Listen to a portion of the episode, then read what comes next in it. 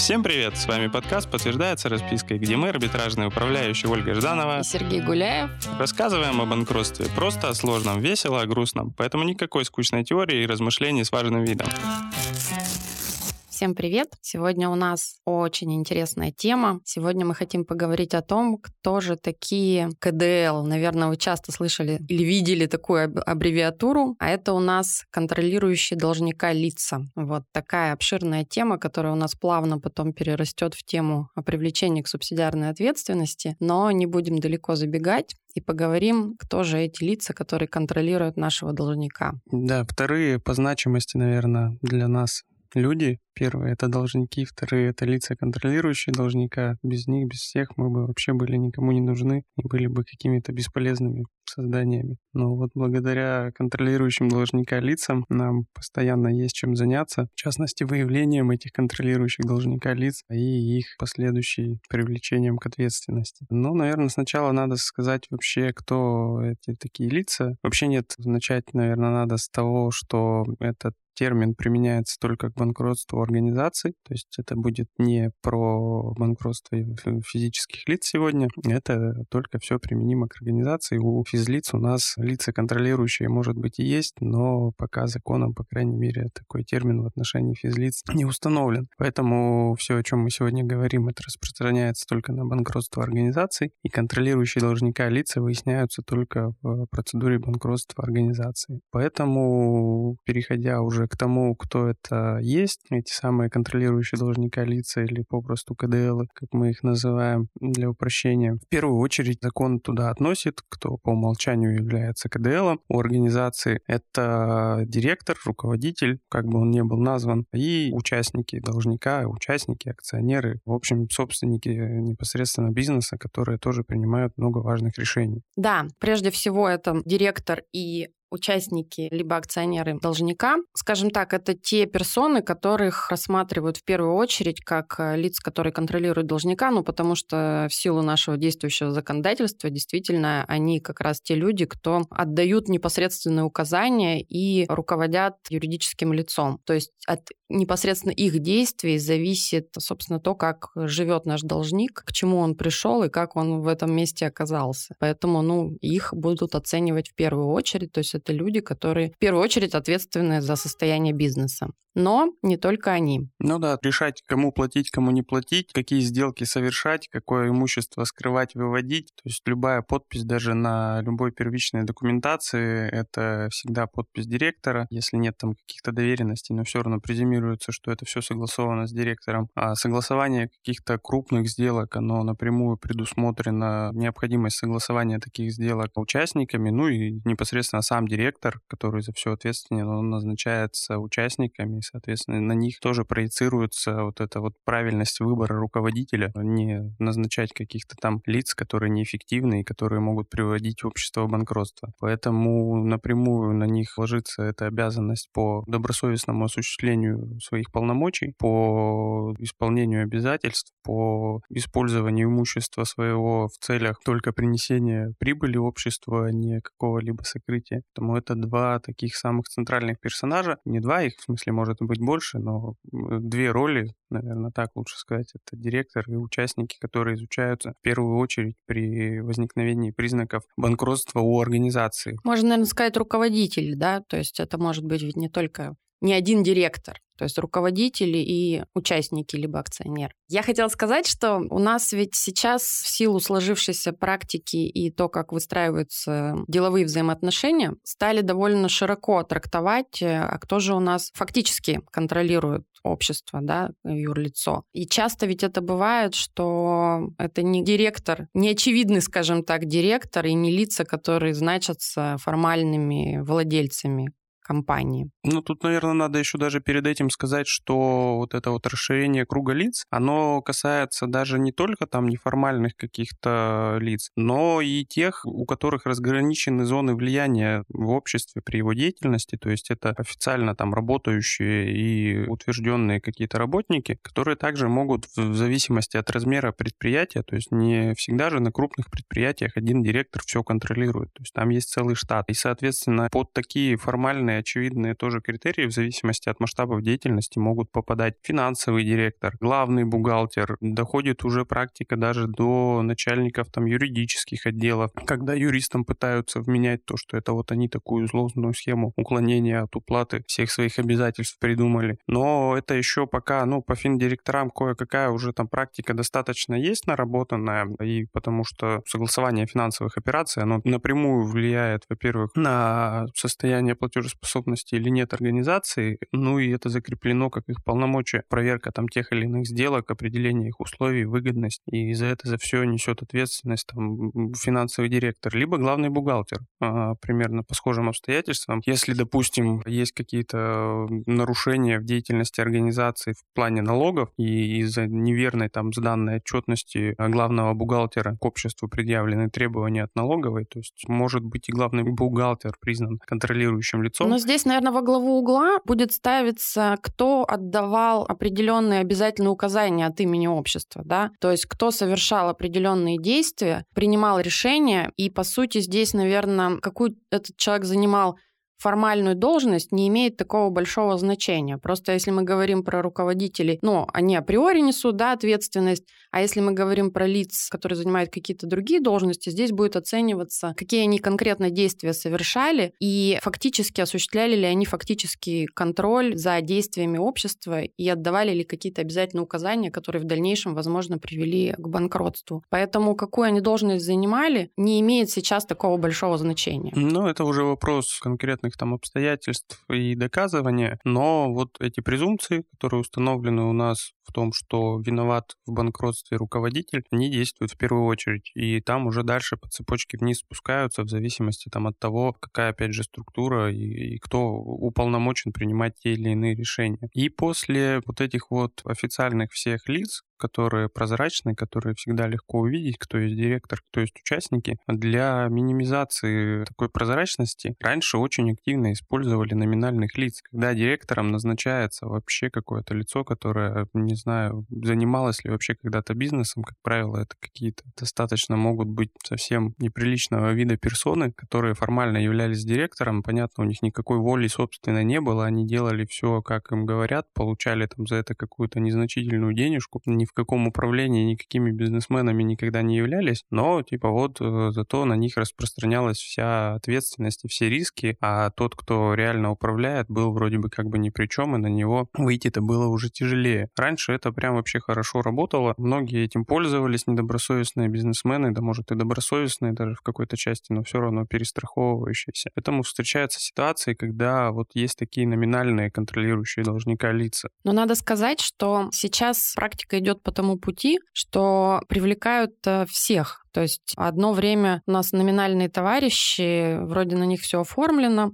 но можно было там сказать, прийти, вот я тут случайно мимо проходил, и это как-то работало. Сейчас как бы все немножко не так. То есть, во-первых, смотрят, действительно выясняют тех, кто стоит за этими номинальными лицами, и они попадают под э, удар. Но также и номинальные лица не получится так легко отскочить, поэтому осторожнее надо быть с тем, чтобы на себя что-то оформлять, подписывать и выступать в качестве кого-то, кем вы не являетесь. Ну, тут такая волнообразная практика, когда у нас был только в 2017 году приняты изменения в закон о банкротстве, банкротстве, и появилась отдельная глава, посвященная контролирующим должника лицам, большая, красивая, с различными разъяснениями вместо одной статьи, которая раньше была. В самом-то законе было положение о том, что если такое номинальное лицо, ну, было и есть, о том, что если такое номинальное лицо раскроет реального собственника, там, реального человека, который принимал все решения, оно подлежит освобождению от ответственности. То есть законодатель-то пытался мотивировать таких номиналов, если уж не воздействовать на реальных лиц и пытаться всячески им объяснять, что не надо назначать номиналов, надо вот тут самим все делать, все равно у вас ответственность наступит. Пошли немного с другой стороны и решили самим номиналом сказать, вот ты номинал номинал, конечно, но как что, ты всегда можешь показать, кто реально это все делал, и тебя мы освободим за это, тем самым простимулировав их раскрывать реальное положение вещей. Но сразу после этого начала формироваться практика, которая говорила о том, что ну ты хоть и номинал, ты хоть и раскрыл и показал, кто реально действовал в качестве руководителя, кто принимал решение, но вот э, все равно ты не прав был, что согласился на такую должность номинальную, поэтому ты тоже будешь привлекаться.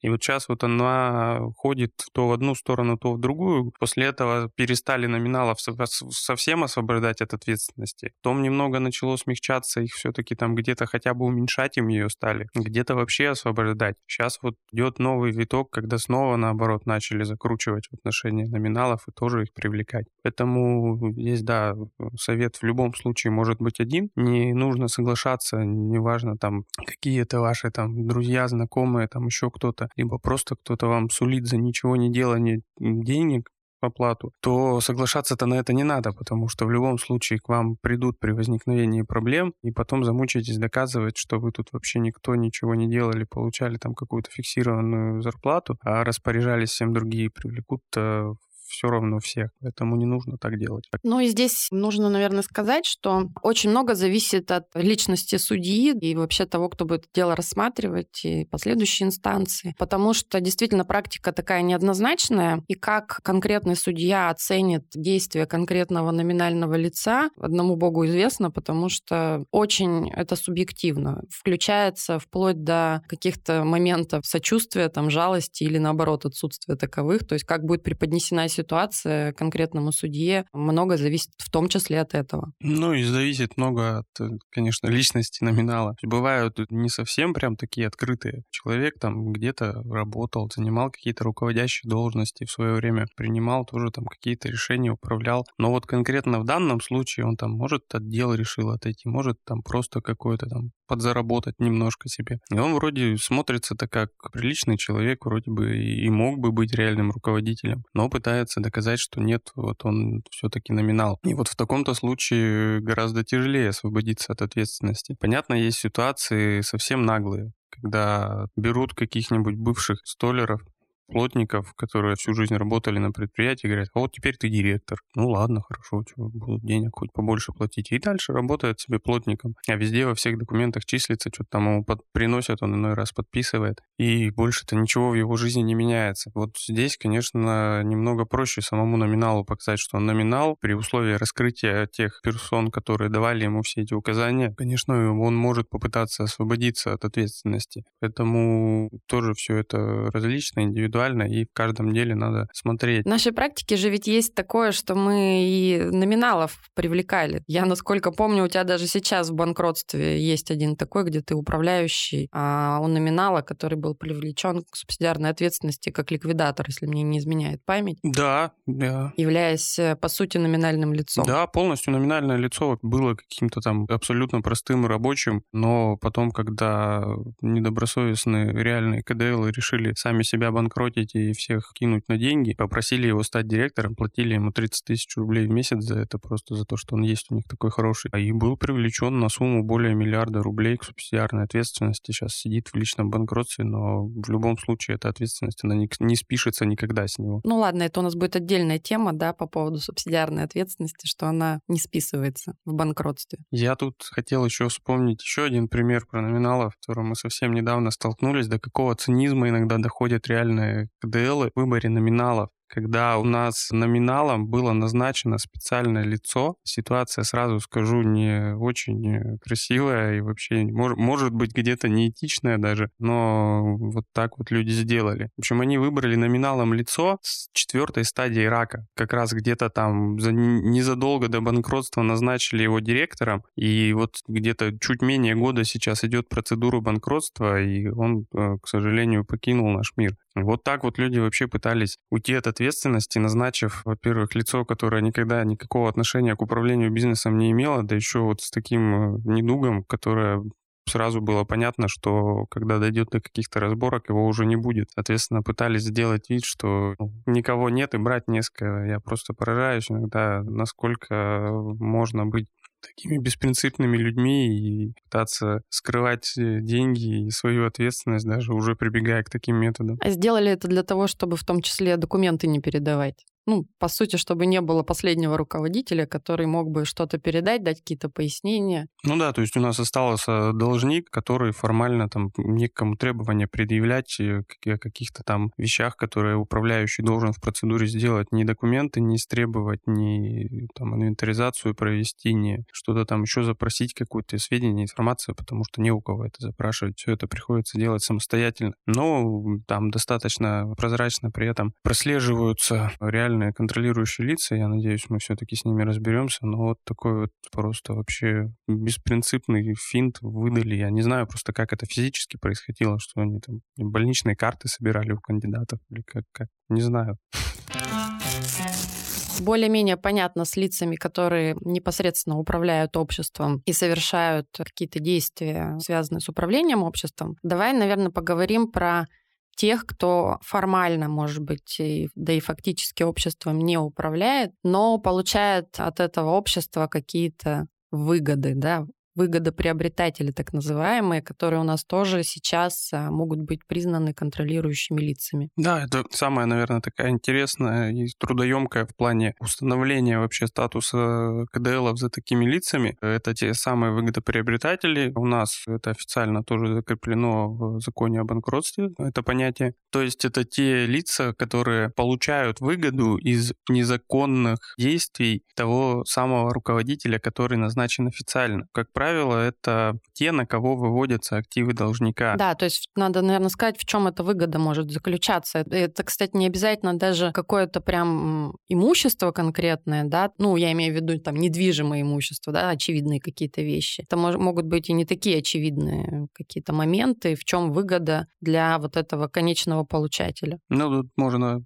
опять вставить минутку занудства. Это, наверное, единственный, ну, по крайней мере, что мне на ум приходит, упоминание вообще в каком-то гражданском судопроизводстве, арбитражном термина соучастие. То есть это у нас откуда-то из э, уголовной области, там, участник, соучастник, организованная группа лиц, то вот э, как раз-таки в отношении выгодоприобретателей тоже у нас закреплено, что это соучастие в любой форме, направленное на вот это вот незаконное сокрытие признаков неплатежеспособности вывода активов. Если пройтись так обще по примерам, первое, что самое яркое выдает вот этот статус выгодоприобретателя, это то, что совершаются сделки по выводу активов на это лицо. У нас был такой пример привлечения к субсидиарной ответственности, когда все недвижимое имущество, которое принадлежало организации, было продано на одного единственного приобретателя. Мы эти сделки оспаривали, имущество возвращали, а по итогу процедуры еще и признали контролирующим лицом вот этого получателя этого имущества, потому что он безвозмездно его получил, соответственно, извлек выгоду, плюс продолжал сдавать в аренду и получать доход от использования этого имущества. И вот через такую выгоду был установлен статус статус контролирующего лица, хотя формально он вообще никакого отношения к обществу как управленец-то не имел. То есть это просто была сторона да, сделки. Да, это важный такой момент.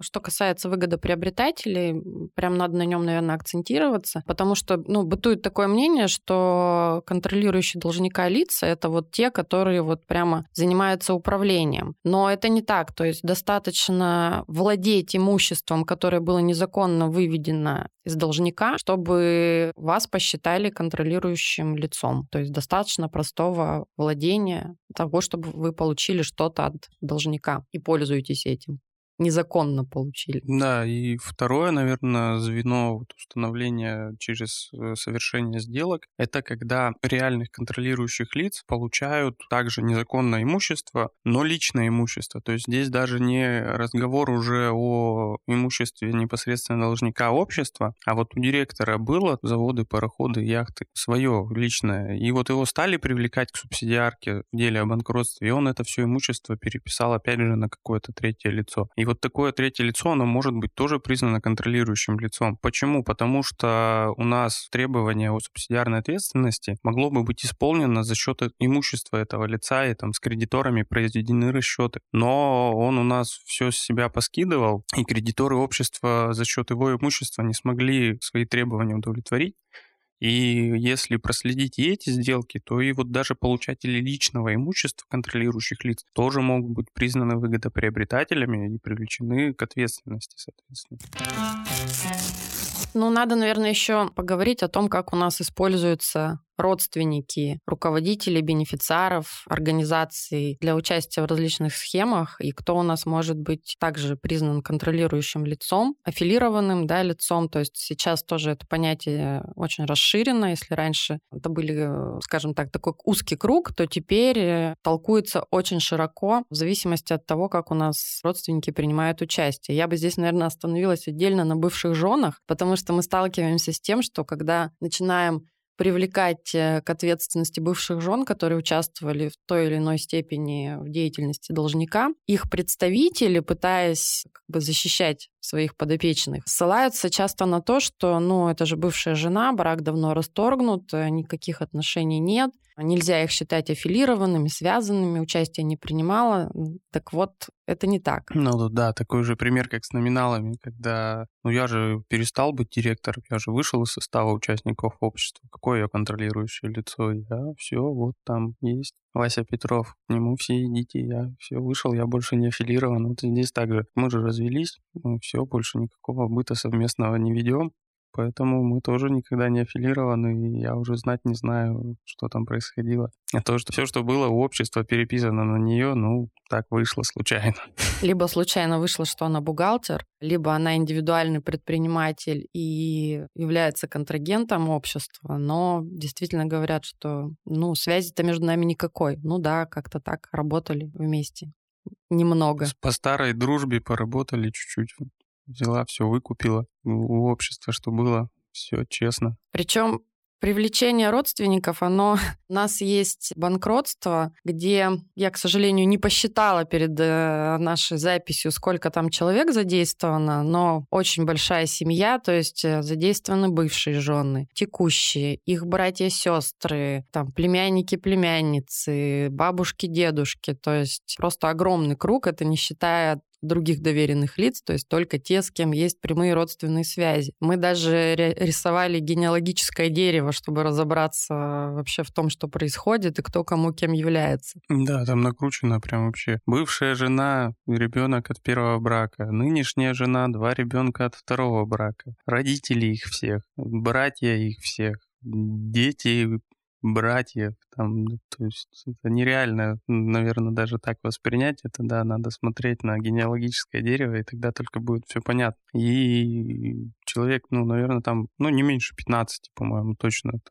если даже и посчитать, там столько и выйдет. Потому что такой там, целый клан сопрано, который пытаемся сейчас привлечь к субсидиарной ответственности, но и, собственно, имущества там было много, и все оно вот так вот было распылено на всех этих родственников. Поэтому вот такими вот как раз они становятся выгодоприобретателями, хотя никто там вообще никогда не принимал, кроме одного единственного руководителя, ну, который формально и был руководителем. Э, никто, естественно, никогда никакого участия не принимал профессионал в управлении самим должником и попадает под статус контролирующего лица только как раз из-за выгодоприобретения. Поэтому даже опять же, мы уже это говорили в сделках, сейчас это еще раз повторяем, не соглашайтесь хранить просто так чье-то имущество, потому что всегда потом может прилететь за это. Да, то есть если вы что-то получаете или в чем-то участвуете, хотя бы понимаете, какие действия вы осуществляете, то есть разбирайтесь в этих вопросах. Не надо просто так на себя ничего принимать, потому что закончится это все может очень плохо. Потому что, да, действительно, эти лица, они, как правило, какого-то активного действия в деятельности общества не принимают, но при этом принимают на себя вот то самое имущество. И также, наверное, стоит сказать, что помимо того, что у нас есть выгодоприобретатели, да, то есть те, кто получил какое-то имущество, есть еще лица, которые участвовали в определенных схемах, которые привели общество к тому состоянию, когда оно уже окончательно не смогло расплачиваться по своим долгам. Так вот, эти лица тоже могут быть признаны КДЛ, то есть даже те, кто формально какого-то имущества не получили, но были задействованы вот в такой схеме. Да, это вот мы говорили в предыдущем выпуске про про наблюдение, процедуру, и вот э, описывали там механизм создания дружественной задолженности для обеспечения контроля над процедурой в интересах должника и контролирующих его лиц. Вот такие лица, которые пытаются содействовать должнику в создании процедуры контролируемого банкротства, они также вот являются теми самыми соучастниками, которые способствовали возникновению признаков неплатежеспособности и тоже могут быть привлечены по итогу к субсидиарной ответственности и признаны контролирующими должника лицами. Хотя казалось бы, они даже в каком-то выводе активов не участвовали, они просто пытались нарисовать мнимую задолженность и предъявить ее к должнику, делая вид, что они нормальные реальные взыскатели. Но вот эта организация схемы по такому спланированному банкротству, она тоже может наделить статусом контролирующего лица и потом вроде пытался помочь кому-нибудь своему товарищу, что-то там подмахнул какие-то бумажки, чтобы предъявить требования. В результате потом сам стал должен весь этот реестр, который твой товарищ пытался скрыть. Поэтому так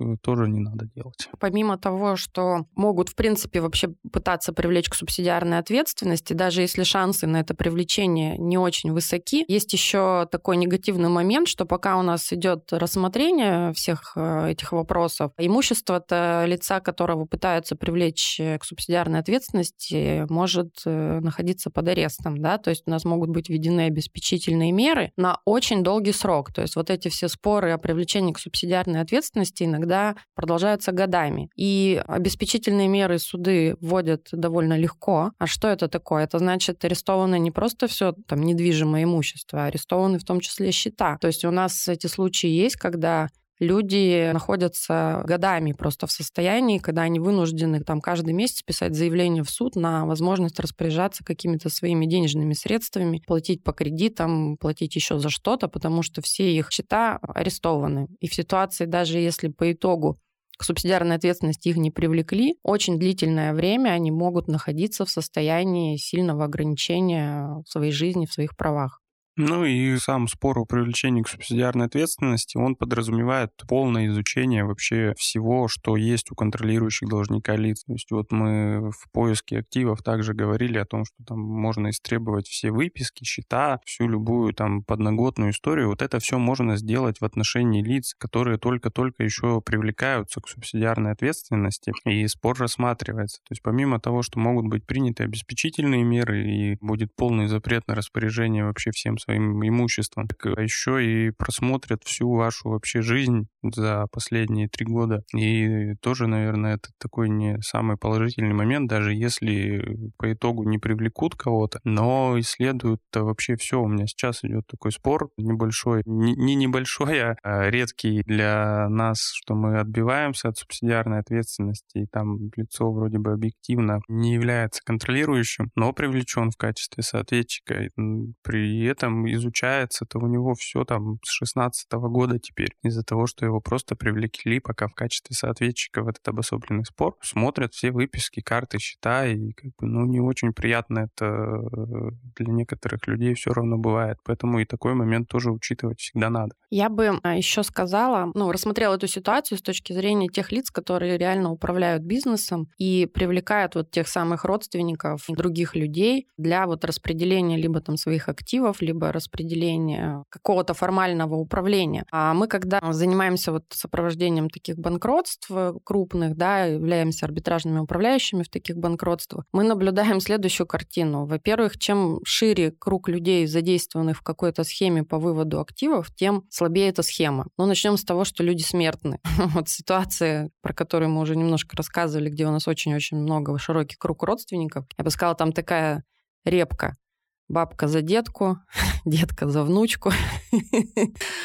Активов было много, счетов было много, обществ было много, пришлось, видимо, задействовать, ну, просто вообще всех, в том числе престарелых родственников. И банкротство идет давно в силу естественных причин, но люди умирают. И вот тут начинается куча сложностей у реальных бенефициаров, которые пытались скрыть имущество. В том числе вот в практике у Сергея есть ситуация, когда был даже не родственник, просто было доверенное лицо, и человек умер, и явилась его жена, которая ни сном, ни духом, но уже немножко про это рассказывала. Да, мы про это уже говорили, да, такое тоже бывает. Ну и вот э, том деле привлечение к субсидиарной ответственности, там, да, уже трое самых старших участников этой цепочки перестали быть участниками этой цепочки, и вот там начинаются всякие различные элементы наследственного права включаться, истребования наследственных дел, и снова все по кругу выяснение, кто же стал наследником, а кого же теперь тогда привлекать, и все это иногда внезапно сваливается на вот этих вот наследников, которые, это может быть, и не участвовали в этих цепочках, а теперь внезапно внезапно туда оказываются втянуты как раз-таки из-за получения наследства. Вот этот момент со смертностью. Надо сказать, что одна категория лиц — это престарелые родственники, а вторая — это вот эти самые номиналы, которые маргинального какого-то склада. То есть они, к сожалению, ввиду своего образа жизни тоже имеют такую тенденцию к покиданию нашего мира преждевременно. У нас в практике, я не помню, по-моему, два или три таких уже номинальных товарища есть, которые в силу социального образа жизни нарушили планы наших КДЛов. И вот по наследству немножечко отклонюсь от темы КДЛов. Э, как бы такая есть фишка, когда мы сталкивались с тем, что у нас переписывали на вот этих престарелых родственников имущество, Фишка. которое являлось... Фишка, говорю. Я просто Догадываюсь, о чем сейчас будет рассказ. Переписывали имущество на престарелых родственников. А имущество являлось э, единственным жильем, но родственник умер, наследство вступил, э, собственно, тот, а с кого пытались это все дело списать, и имущество резко перестало быть единственным. Вот такая фишка. Можно долго вести процедуру банкротства. Если у должника и у родителей есть жилье, то когда-нибудь у него может стать два жилья. Ну, наверное, надо поговорить и о том, какими правами наделены эти контролирующие должника лица в процедуре банкротства. Недавно относительно у них этот круг прав сильно расширился. То есть если раньше они могли только участвовать в споре о привлечении их к субсидиарной ответственности, там какие-то свои возражения представлять о том, что они там не контролирующие лица там или вообще хорошие, то недавно надавали им вообще кучу прав различного толка. Это в частности два самых таких, наверное, мешающих управляющим работать. Это право жаловаться жаловаться на управляющих и право оспаривать все судебные акты, которые вообще выносились в рамках дела о банкротстве. И вот тут э, вообще, не знаю, я, я очень против развития этой теории, и реализации ее на практике, что контролирующим лицам, которые виноваты вообще в процедуре банкротства, надавали столько прав в свою защиту. Ну, мы тут с Сергеем не совсем сходимся во мнениях. Действительно, мы столкнулись с этой проблемой, но опять же, мне кажется, что она, скажем так, такая временная, когда у нас недобросовестные КДЛы используют вот эту появившуюся практику для того, чтобы все пересмотреть там до седьмого колена, что уже было рассмотрено. Но если говорить про новые процедуры, процедуры, да, то есть про то, что там начинается сейчас, то, ну, ты просто имеешь в виду, что у тебя появляется лицо, которое может участвовать в других обособленных спорах. И, на мой взгляд, здесь же два момента. То есть, с одной стороны, у тебя есть э, человек, который пытается участвовать во всех судах, там, отстаивая ту или иную точку зрения, но и проще ведь его признать э, КДЛом, да, то есть, если он уже пришел, дает какие-то пояснения, пытается как-то себя защищать, значит, э, он, в принципе, не отрицает факт своего управления решение либо участие, и, по крайней мере, у тебя уже есть какой-то диалог. Потому что если говорить о том, как обычно это происходит, то ты пойди еще его поймай, найди, получи какие-то доводы в опровержение твоей позиции. Поэтому здесь, ну, нельзя, по крайней мере, я считаю, что нельзя сказать однозначно, что это какая-то там, не знаю, плохая практика или тенденция. Меня, да, это, наверное, тут особенно сторонники различных гуманных теорий права, наверное, не оценят, но я считаю, что КДЛы при доказанности их вины в банкротстве должника должны быть максимально поражены в правах. Их право должно быть только платить по долгам, больше никаких прав не должно быть. Ключевое слово при доказанности.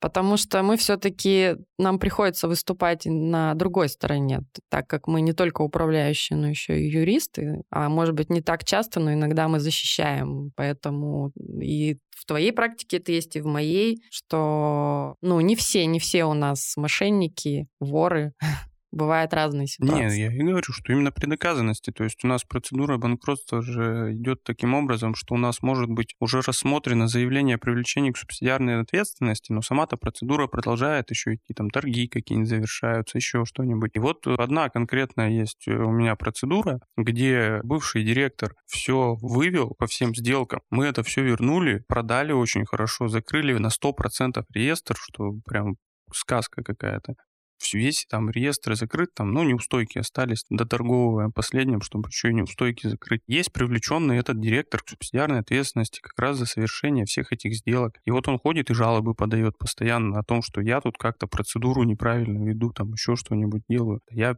все долги твои закрыл. Если не ты, мы бы вообще здесь не собирались, если бы ты не выводил все это имущество, не начинал бы тут все эти танцы устраивать с попыткой всех кинуть и сберечь все, что можно было бы, как выясняется, продать и добросовестно со всеми рассчитаться. Поэтому как вообще в такой ситуации можно говорить о том, что КДЛ может указывать тут на какие-то нарушения в процедуре? Я говорю, тут причинно-следственная связь. Ты бы делов не наделал, нас бы вообще тут никого не было ни кредиторов, ни меня, ни тебя. Такая боль арбитражного управляющего Сергея. И, и другой пример, когда в другой процедуре долго-долго бегал директор скрывался, думал, что все это всех сбежит, не, не сбежал. Процедура банкротства идет с 16 года, а он в 22 году, воспользовавшись вот этими наделениями прав на оспаривание всех решений, которые выносились в рамках процедуры банкротства, пошел там с 16 года какие-то пересматривать судебные акты. Говорил, что он ни о чем не знал. Понятное дело, что знал он обо всем и просто надеялся, что его тут не зацепят. А когда зацепили, вот решил тут попробовать как-то в ответ построить козни. Понятно, что там уже все в силу давным-давно вступило, и ничем не увенчались эти его попытки, но время-то сколько на это было потрачено. Ну, это вот как раз то, о чем я говорю. То есть э, действительно есть э, такие факты злоупотребления, связанные сейчас вот с этим переходным периодом, когда появилось такое право у контролирующих должника лиц. Но если говорить про будущую ситуацию, то, мне кажется, здесь надо подчеркнуть, что чтобы наши слушатели имели в виду, вот если возникает такая ситуация, когда вас пытаются привлечь э, к субсидиарной ответственности, у вас есть право участвовать в банкротном деле в рамках э, других обособленных споров. Почему это имеет значение? Потому что часто обособленные споры, оспоренные сделки с должником, они кладутся в основу фактологии по привлечению к субсидиарной ответственности. Поэтому, собственно, и дается право лицам, которые считают себя контролирующими, участвовать в этих спорах и каким-то образом давать пояснения по этим сделкам, чтобы в дальнейшем они могли, ну, либо избежать, либо не избежать этого привлечения. Ну да, то есть цель-то благая, она даже не только избежать, не избежать привлечения. Из чего вообще исходила логика, когда у контролирующие лица наделялись всеми этими правами? Конституционный суд в своем постановлении, после которого и начались вот эти изменения, в том числе и в закон о предоставлении контролирующим лиц прав участия везде. Конституционный суд-то как раз и говорил о том, что рассматриваются требования там, о включении в реестр, распариваются сделки, а кому, как неконтролирующему лицу, должно быть вообще доподлинно известно о том, как это все совершалось. Соответственно, нам надо его наделить правами в этих спорах, чтобы он нам мог пришел и рассказал о том, что а вот этого долга не было, вот тут врут, а вот эта сделка там нереальна нереальная была, или наоборот реальная была. Вот такие-то доказательства есть в реальности, либо нереальности. Но, как всегда, никто же не стал этим пользоваться в благих целях.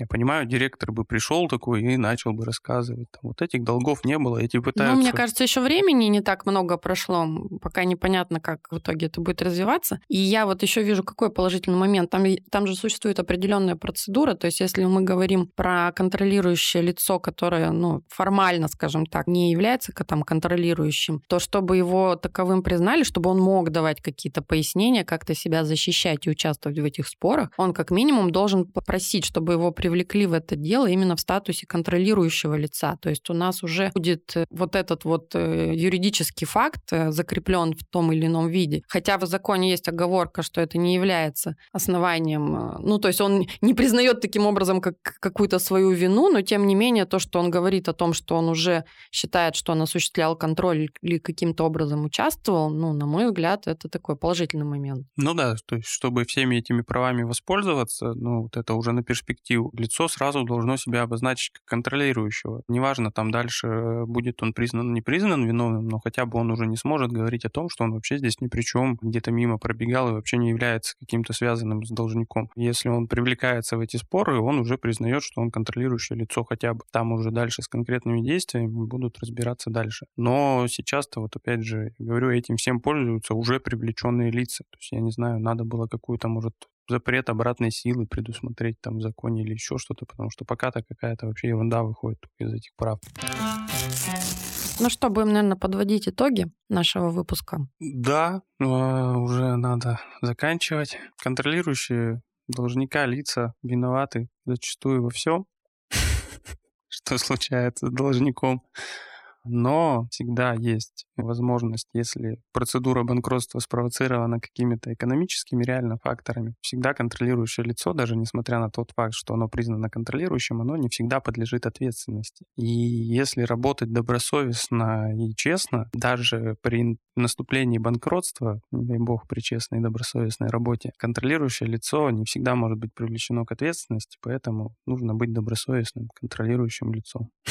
Да, за сам факт контроля у нас не привлекает. Очень важное замечание сделал Сергей в конце, поэтому действительно ведите честно свой бизнес. Если вы что-то во что-то ввязываетесь, то реально это контролируйте, и будет вам счастье, а не субсидиарная ответственность. Да, и подписывайтесь на наш телеграм-канал.